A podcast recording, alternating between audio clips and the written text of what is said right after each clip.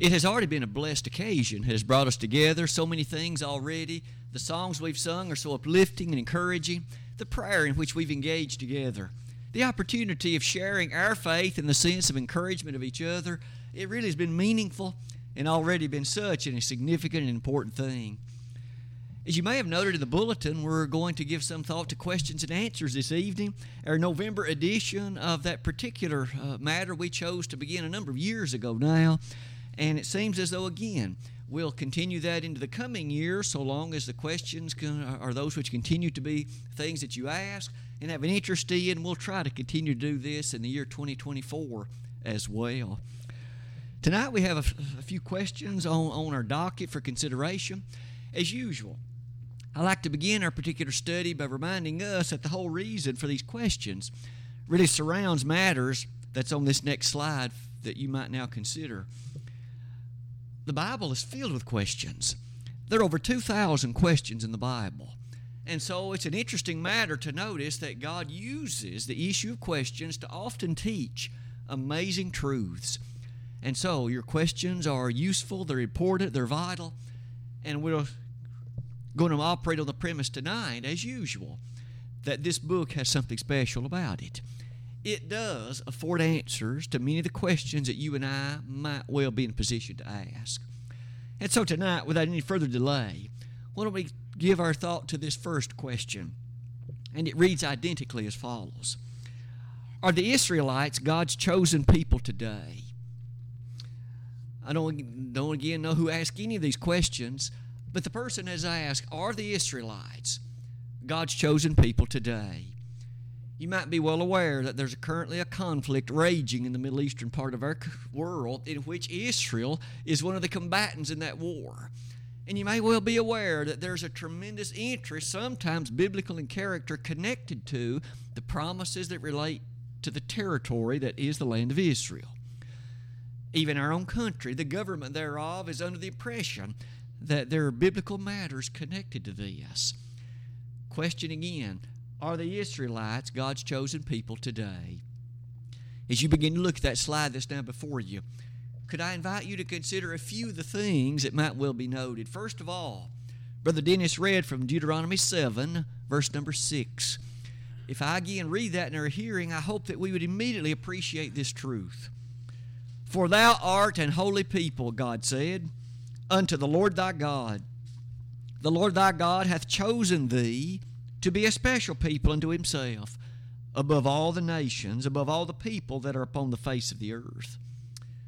It's true that at Mount Sinai, and even in the days prior to that, God had selected Abraham, and in particular in Genesis 12 had promised him that of his seed there would come to be a great nation. And you notice that by the fruition here of Deuteronomy 7 that had come to pass, the children of Israel had been in Egyptian bondage. They had been brought out with a mighty hand, and they numbered rather significantly. But did you notice God chose them? He handpicked them, He selected them, and they were to be a special people to Himself. It thus is a fair question to ask is that still true? Is it still the case that the group of people that are descended and that have direct connection to the land of Israel would be such that they're special, they're chosen, they're God's people? On that slide, that was just the first verse. We need to give thought to some additional ones, perhaps like this. It is entirely true that to be a selected or chosen person in the sight of God is such that that comes with responsibilities and it comes with blessings, it comes with obligations. And so, needless to say, the children of Israel in the Old Testament era were such that God expected some things of them. You and I remember they failed in that light. They often found themselves in the book of Judges, the book of Isaiah, the book of Jeremiah, the book of Ezekiel, the book of Daniel, just to name a few. They found themselves on the short end then of God's judgment, meaning that they had failed. And in 2 Chronicles 36, God had directly said, Because of your iniquities, you will now suffer the matters connected to the captivity in Babylon. To say all that is to say this the Jews were a privileged people. Under the Old Testament era, they were given the oracles of God, Romans 3, verse 2. Paul directly told that to the Roman church. The Jews, those that were Hebrews, you see, they had been given the oracles of God, and thus they were given a degree of knowledge and information connected to what God expected that was not as quickly disseminated to all the other nations of the earth. But shouldn't we now be quick to say this? That Old Testament, of course, was nailed to the cross.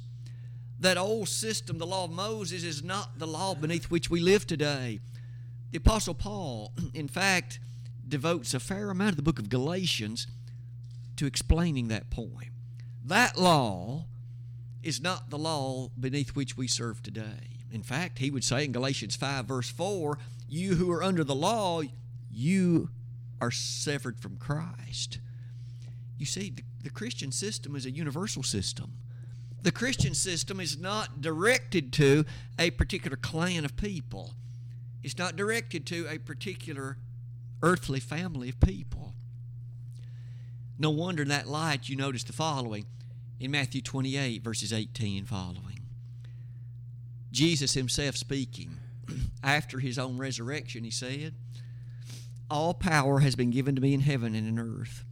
Go ye therefore and teach all nations, baptizing them in the name of the Father, and of the Son, and of the Holy Ghost, teaching them to observe all things whatsoever I have commanded you, and lo, I'm with you always, even at the end of the world.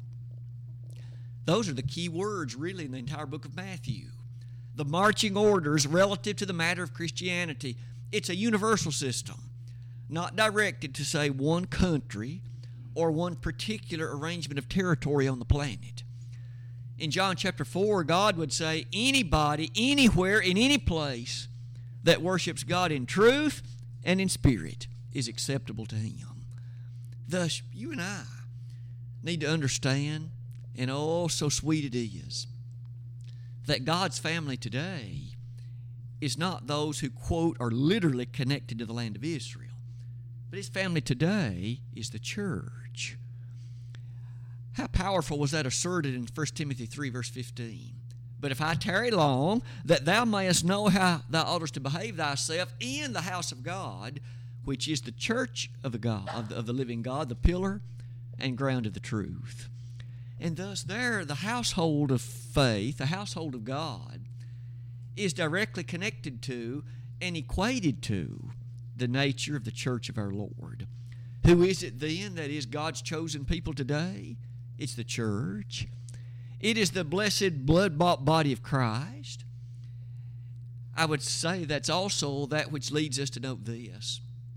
When you think about the concept then of the family of God, in John 1, verses 12 and 13, you and I might easily remember that through the blood, the agency of the blood of Christ, we have the opportunity to be a part of that family of God. And oh, what a great family it is. But notice, it's not connected to that old Israel of which Jacob was the reminder. It's connected to Jesus as the reminder. And then finally, this observation might well be in order. Wasn't it true that to that same Roman church, Paul would say in Romans 8, verse 14, We, Christians, are sons of God because we're led by the Spirit of God. Now, that truth and that presentation was direct and powerful, but you might remember to whom that was written. The church in Rome was not made up of those that only were Jews. Oh, it's true, there were some there that had been Jews, and later in Romans 15, Paul will highlight that they had been melded together with the Gentiles into one family, into one household of God. And so, isn't it true that as far as answering directly our question, are those of literal physical Israel God's chosen people today? Well, no, they're not. But is it true that God's spiritual Israel is his chosen people today. That's true. Because isn't it amazing and isn't it interesting that in Galatians 6, verse 16, the church, you and I, are called the Israel of God. We are God's Israel today. We're the ones that have power with God, which is what the word Israel means. And just as it was in the Old Testament, the literal descendants of Abraham were those that had power with God. You and I are the ones today that enjoy that blessing and that enjoy the circumstances surrounding that. as we close this opening question, we've attempted to give then a consideration to this part of Israel, but let's move on to our second question of the evening. Question number two Is playing the stock market the same as buying a lottery ticket? Are both of them gambling? Are both of them gambling? And so, would it be a sinful enterprise to have investment in the stock market? Is that the same as gambling? That's a good question. And it's a fair question. And it's one that you and I will take a moment to turn and give some biblical consideration to. First of all, I think it wise to begin with a definition. What is gambling? I think it has by and large come to be the case that gambling is so prevalent and so common that many never even give much of a passing thought to it anymore. There was a time when gambling was sufficiently novel and new that there were forces that would rise up against it. And you would often hear remarks on radio or in other places as to the evil connected to it. But by and large, that doesn't seem to happen as much anymore. Isn't it true? The floodgates opened, gambling came to be the norm, and now it's everywhere. At this point, what's the definition? By definition, gambling is an activity in which money or property is risked in an artificially created game of chance. So there's an artificially created game that in basically involves nothing more than chance. And then when there's investment in light of that enterprise, be it an investment of money, an investment of objects, an investment of personally owned property, that then becomes gambling. As you can well tell, then, there's a distinction to be made. And sometimes you will hear the argument made look, is it everything in life a gamble? It's certainly true that you may well leave your house in the morning and you may be involved in an accident before you get to work. That could be. Some are then quick to say, is it everything in life a gamble? Isn't a farmer didn't he deal in the gambling business? He doesn't know if a hailstorm will come. He doesn't know if there may be a drought in the summer. He doesn't know if a flood may arise and destroy the entirety of his crop. Wasn't it a gamble for him to put the seed in the ground? May I ask all of us to remember those things are not gambling, that's life. It's a part of living in this uncertainty connected to matters that transpire on earth due to the physical laws of God's universe or the choices of others. But it's not gambling. That's not an artificially created game of chance. With that definition in mind, look with me at some further things that you and I might then well note. First of all, we could give some degree of emphasis to at least three of the matters of that definition. First, there's the involvement of physical entities that are invested or wagered in light of this. Secondly, there's the matters that it is an artificial risk. And finally, you'll notice it involves a game. We aren't talking about the matters of life. But with all of that, could we not then add the following? Gambling, as you and I see its definition, is condemned in the Bible. That is not something that God would endorse. It's not something He approves. And in fact, He stamps a rather strong note of disapproval upon it there are at least several reasons as to why that could be stated. I've just briefly chosen to list some of them for you. You and I could talk about these at some degree of length, but I think the points alone and the verses that we mentioned will be sufficient to make the idea. First, gambling is poor stewardship. It is to take that which God has blessed you and me with and to, in fact, choose to invest it in this way in which there's almost no likelihood of return. Isn't that poor stewardship? Surely no person of wisdom, in the light of the verses I would ask you to appreciate, would think that that's a healthy way of doing things. The earth is the Lord's and the fullness thereof. Proverbs 20, uh, Psalm 24, verse number 1. That's quoted verbatim in 1 Corinthians chapter 10 in the heart of the New Testament. Isn't it interesting, though, in that light? You and I can think of it this way. Jesus spoke about a one talent man in Matthew chapter 25. And as he did so, this person merely returned back what he had been given, and that wasn't good enough. More was required, more was expected. If you and I choose to invest a dollar, more or less in gambling. And we all know that the odds of the house winning are overwhelming. The odds of you and me winning are virtually nothing. Do you think that that's wise, good stewardship? To that, might we add this observation?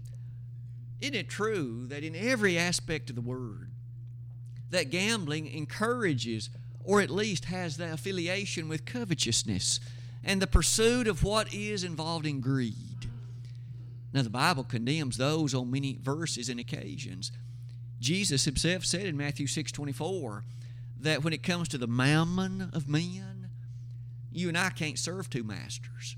Either we'll serve the Lord Jesus Christ and the God of heaven, or we'll serve mammon. But it cannot be either way.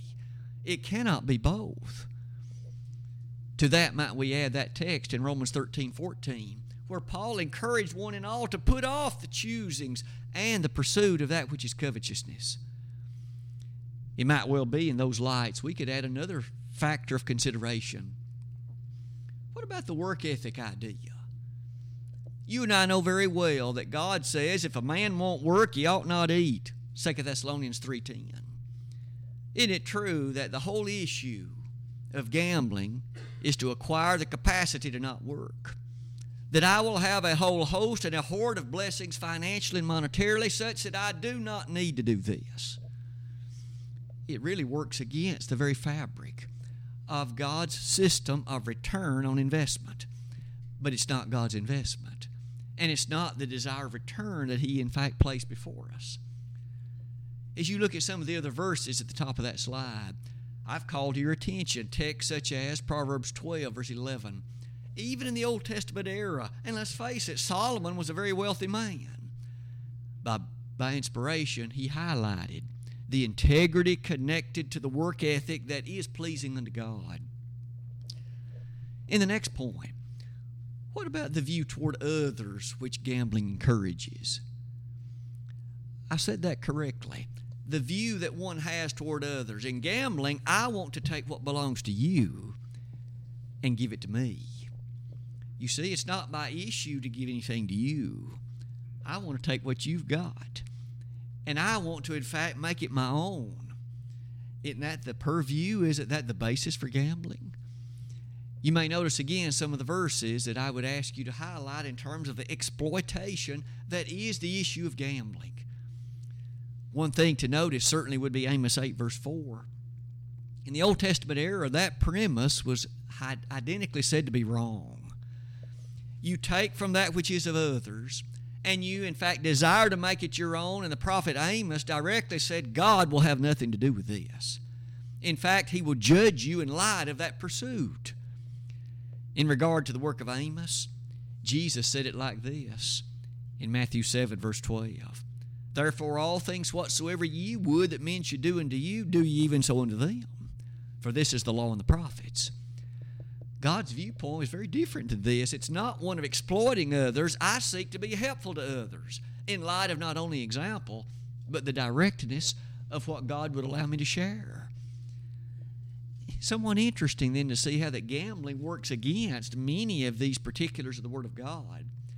Let's add another one to this evil company May I ask, what is it that's associated with gambling? When you think about other realities of life, other realities of circumstance, those that go hand in hand with gambling certainly are recognized as bad. What about addiction? Don't you think it odd that these radio commercials that advertise the Tennessee Lottery, when the commercial ends, they'll in fact urge one and all if you have a problem with gambling, call this phone number. There are those to help you.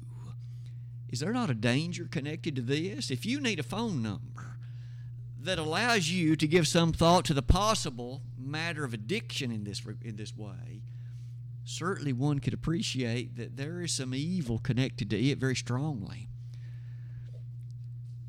Some of those verses at the bottom then bring us to note this Ye shall know them by their fruits. Matthew 7:15. When you appreciate what goes hand in hand with gambling, and that would include poverty, it would include families who are destitute because dad wagered away that particular week's wages. you begin to see then a number of things that happen that have such destructive force. In 1 Thessalonians 5, verse 22, Paul said, Abstain from every appearance of evil. As you and I close that particular slide, we've said much that takes us back, I suppose, to the question. But let's list this last reason gambling fails to honor the God of heaven. When you go to the particular store and you notice the rack of lottery tickets you can purchase, you don't see anywhere on that any Bible verses that glorify God. You don't see any verses of Scripture that encourage one to give thought to one's wise investment of the resources God has given you. None of that's going to be there. What you'll find is a rather colorful display that encourages you to enjoy fun in an instant, to highlight the gratification of the moment. The Bible encourages all of us to be those of self control and temperance those who recognize the need to be good stewards of what we've been given. With all of that as a bit of a thought and enterprise, we could say gambling is sinful. But it would certainly seem that investing in the stock market is not gambling. It doesn't meet that definition that you and I listed at the beginning of this consideration. Why might we want to say it that way? First, the stock market is not an artificially created game of chance. It is an investment of things. And by the way, couldn't we be quick to say that when you invest in the stock market, you own something? You own part of a company. Whatever those stocks are invested in, you own that particular portion, that component of that company. You do have something. You have not given away what you have in the interest of no return. I suppose in that light, that ownership would lead me to comment from Matthew 20, verses 1 to 16, that Jesus, it seems, told a parable in which that very idea seems to have connection to the reality of one's own personal choice and how one makes these investments. May I say, it would seem to me that the Bible would not equate stock market participation to gambling. Gambling, again, is a different definition, it is not the same. And that closed to question number two. It brings us to question number three. Another very good question has been asked of us this evening, and it is this one Should a woman be president of the United States, since a woman is not to rule over a man?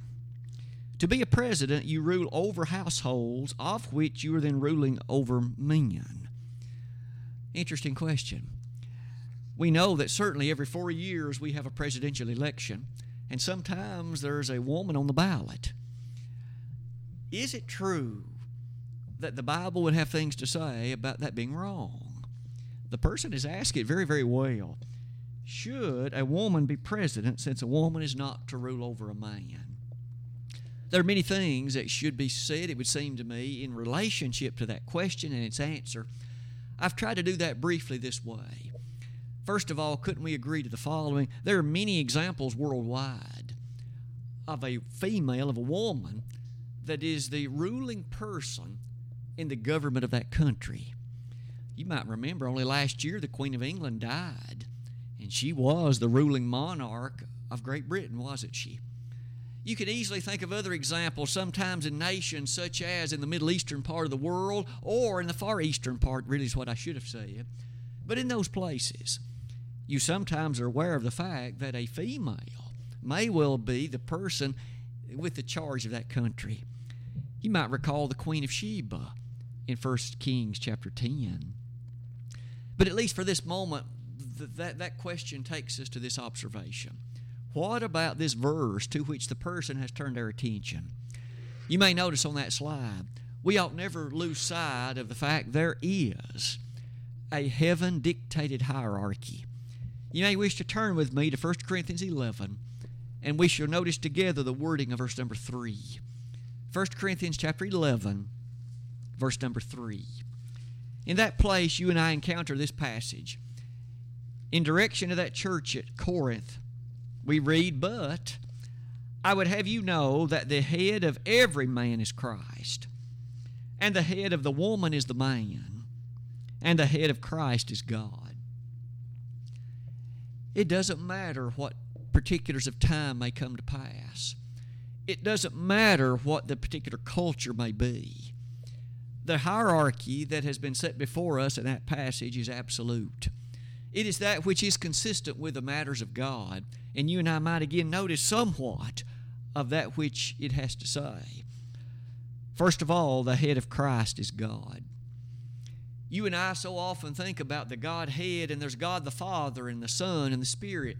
And we remember the integrity connected to the work of each one and the deity of each one. But you and I should notice, based on a text such as this one, that there is something to be said about the Son.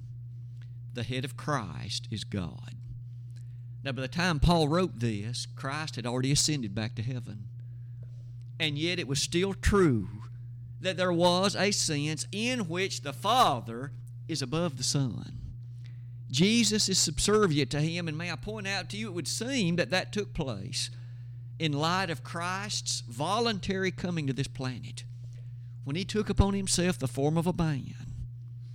Philippians 2, verses 5 to 11. And when he thus subjugated himself to the will of the Father in that regard, it would seem that that was a permanent enterprise, that it did not return to the former status he had before he came to this earth. And if that be true, doesn't that give you and me an exalted view of how much Jesus loved us? that he was willing to forfeit the nature of that reality from that point forward that you and I might have an opportunity to be saved. As you keep that in mind, that was only one of the three affirmations of the verse. It went on to say this the head of every man is Christ. May I point out to you that is not restricted to Christian men.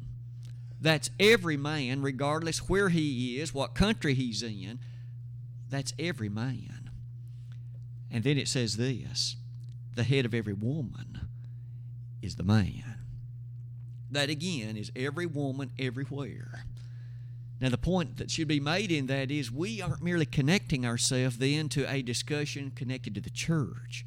Oh, it's true that there are roles in the church and there are certain things that God doesn't permit a woman to do. But this is much broader than that. This is in every aspect of society, every aspect of existence. The head of every man is Christ. The head of every woman is the man. The head of Christ is God. Now, given that hierarchy, that leads us to its application. What then does that mean for the question that's been asked? And what does that mean for our discussion related to it? And frankly, that gets somewhat complicated. I will try to do what it seems to me the wisest of appreciations but if you have further questions, maybe we can have an, an additional discussion about this at some point. Could I point out that there's a verse that the person mentioned who asked this question? May I read it again? Should a woman be president since a woman is not to rule over man? You may want to be turning to 1 Timothy chapter 2. The verse that the person referenced in the writing of the question is 1 Timothy 2, verse number 12. Let's read that and see if that connection and its context will at least point us in a way of some consideration. I'll begin reading in verse 11. Let the woman learn in silence with all subjection. But I suffer not a woman to teach, nor to usurp authority over the man, but to be in silence. And there you'll notice the phraseology to rule over man is the very one that was mentioned in the wording of our question. So as you and I then take 1 Timothy 2, verses 11 and 12, does that then say that it would not be right for a woman to be president? Could I point out that in light of the verse you and I just noted in 1 Corinthians 11, this is much broader than merely a consideration of the presidency. In fact, on the slide, I've asked you to notice that if you and I were to take that uh, direct appreciation, it would eliminate a lot of things. Could a woman serve as the principal of a high school? She's obviously ruling over male teachers. Could a woman function as the manager of a business in which there are male employees? Could a woman invite a handyman to come to her house to fix the plumbing when she tells him what to fix and how to do it in terms of you know how to go about some of the things she requests? Could a woman hire a man to mow her yard when she's giving him direction? She's telling him when to carry out the nature of that mowing enterprise, you see. It would seem to me the broader matter is much more than just the presidency. Could a woman serve as a governor? Some states have female governors. Could a woman serve, you see, as the CEO of a company? Could she serve as the head of a bank? Could she serve as a teacher? Could she teach math in high school? There's obviously some 17 or 18 year old boys in that classroom. Would it be okay for a woman to be their teacher? I think we need to be a bit recognizing of the fact that it's a much larger question, direct and application, than just, just, than just the presidency. But that does lead me to ask this. As you look at that slide that's before you, I think we need to be very dutiful and very careful as we give thought to this. What is the context of this passage? Did Paul have in mind keeping a woman from teaching algebra in a high school math class? Is that the context?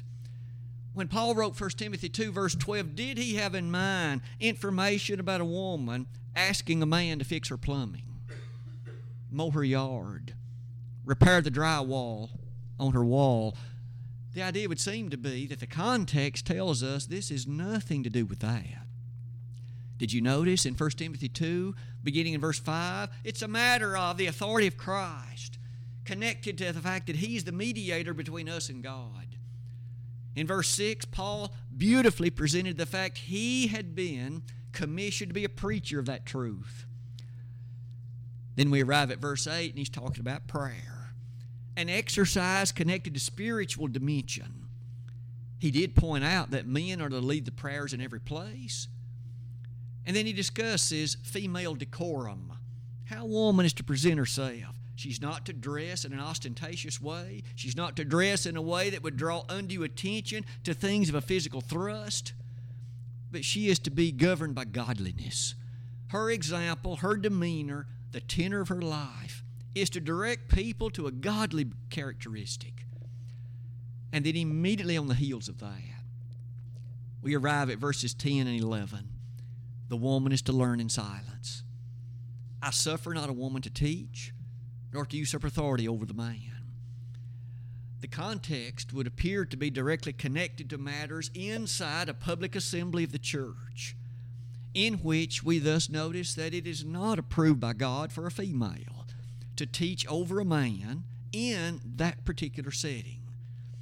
And thus, a woman to preach, a woman to serve as an elder, a woman to, in fact, otherwise teach the man is not something that ought to be done in the church. Due to this verse, as well as the companion passage of 1 Corinthians 14, verses 34 and following. As you and I then revisit the particular text in question before us, might we keep in mind that that sentence is not merely a recent one. It goes back to Genesis 3, the third chapter of the Bible. And thus, that has been a part of the very fabric of the issue since the days of the Garden of Eden. Now, that highlights for us a very strong connection to what God would have us to understand. Having said all of that, let's try to directly answer the question Is it wrong for a woman to be president? I do not think that that verse would have direct recourse for the interpretation of that idea. In the same way, again, that she would not be in a position to serve as a bank president, as a teacher, as some other person who gives instructions in some sphere of life to a man. But in application to the church, it's rather, it's rather clear. As you and I try to, though, come back to that text we noticed back in 1 Corinthians 11 3, with it being said that the head of the woman is the man, if a woman does function in some sphere wherein she does have some measure of authority over a man. She needs to do so understanding the humility, understanding that the particular place that is hers is one that the Bible does at least describe in that passage. And she needs to do so with understanding and care. I might say, gentlemen, remember our head is Christ. And so, in every sphere of life, we need to be mindful of the fact that we should answer to His will, answer to His specifications, and give answer to the nature of what He has told us. It is in that way that that question would thus seem I don't think it'd be wrong for a woman to serve as president, but certainly she would need to do so with an understanding and also with an element of care. As you close that particular question with me, that's our third and final question of this evening. As always, feel free to put your questions in that little box there as you exit the auditorium, and we'll try to give some thought in the month of December to some more questions involving questions and answers. As we offer the invitation and close this particular lesson tonight, it's something to appreciate that we first gave thought to Israelites. And we use that to highlight that we, as Christians, are the Israel of God today. That's a beautiful thought. Our second question was we gave impression as to the stock market, and that's not gambling. And finally, we reflected upon the nature of what the Word of God has to say about women and their opportunity on occasion to serve in various capacities of society. We found that the Word of God has much to say about the behavior of the church, but applying that in a much broader way does lead to problems. And you and I would always wish to be consistent. This evening, as we arrive at this point in our service time, if you have found yourself separated from God tonight in a way that's known to be public, then we would wish to offer this as an opportunity that you could come back to the loving side of Jesus. You could make an acknowledgement of sin. You could, in fact, utter and state your repentance of that, and we'd be delighted to pray to God on your behalf. You realize that what a, an amazing opportunity that is. The second law of pardon ought never to be looked over as a trivial or unimportant thing. When you and I stumble, and we fall and we find ourselves in a particular pattern of life, that can change. We are not stuck in that mire and in that particular location wherein we cannot change it. If tonight we at the Pippin congregation could be of help in that way, we want you to know that we're here. Brother Don has chosen a song of encouragement. If we could be of help to you in that regard, or perhaps in the becoming of a Christian, Jesus, in fact, put in place this plan of salvation, and this plan is extended to one and all today. If you would be of a position to know that you have arrived at the point of knowing wrong from right, and you know that Jesus died for you, and you know about this plan of salvation, then you know enough